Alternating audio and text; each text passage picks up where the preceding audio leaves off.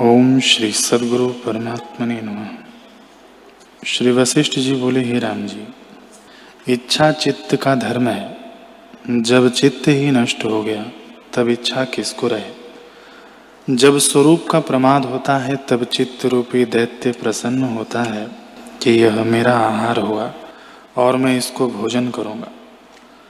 हे राम जी, जो पुरुष चित्त के वश हुआ है और जिसको स्वरूप की भावना नहीं हुई, उसे चित्त रूपी दैत्य जन्म रूपी वन में लिए फिरता है। उसको लील लेता है, उसका पुरुषार्थ नष्ट करता है, और आत्म भावना वाली बुद्धि उत्पन्न नहीं होने देता। जैसे वृक्ष को अग्नि लगे तो फिर उसमें फल नहीं लगते, वैसे ही पुरुषार्थ रूपी वृक्ष को भोग रूपी अग्नि लगी तो शुद्ध बुद्धि रूपी फल उत्पन्न नहीं होता। हे राम जी, अपना चित्त आत्मा में लगाओ और फिर विषय की ओर उसे न जाने दो। यह चित्त दुष्ट है। जब इसको स्थिर करोगे, तब परम अमृत से शोभायमान होगे।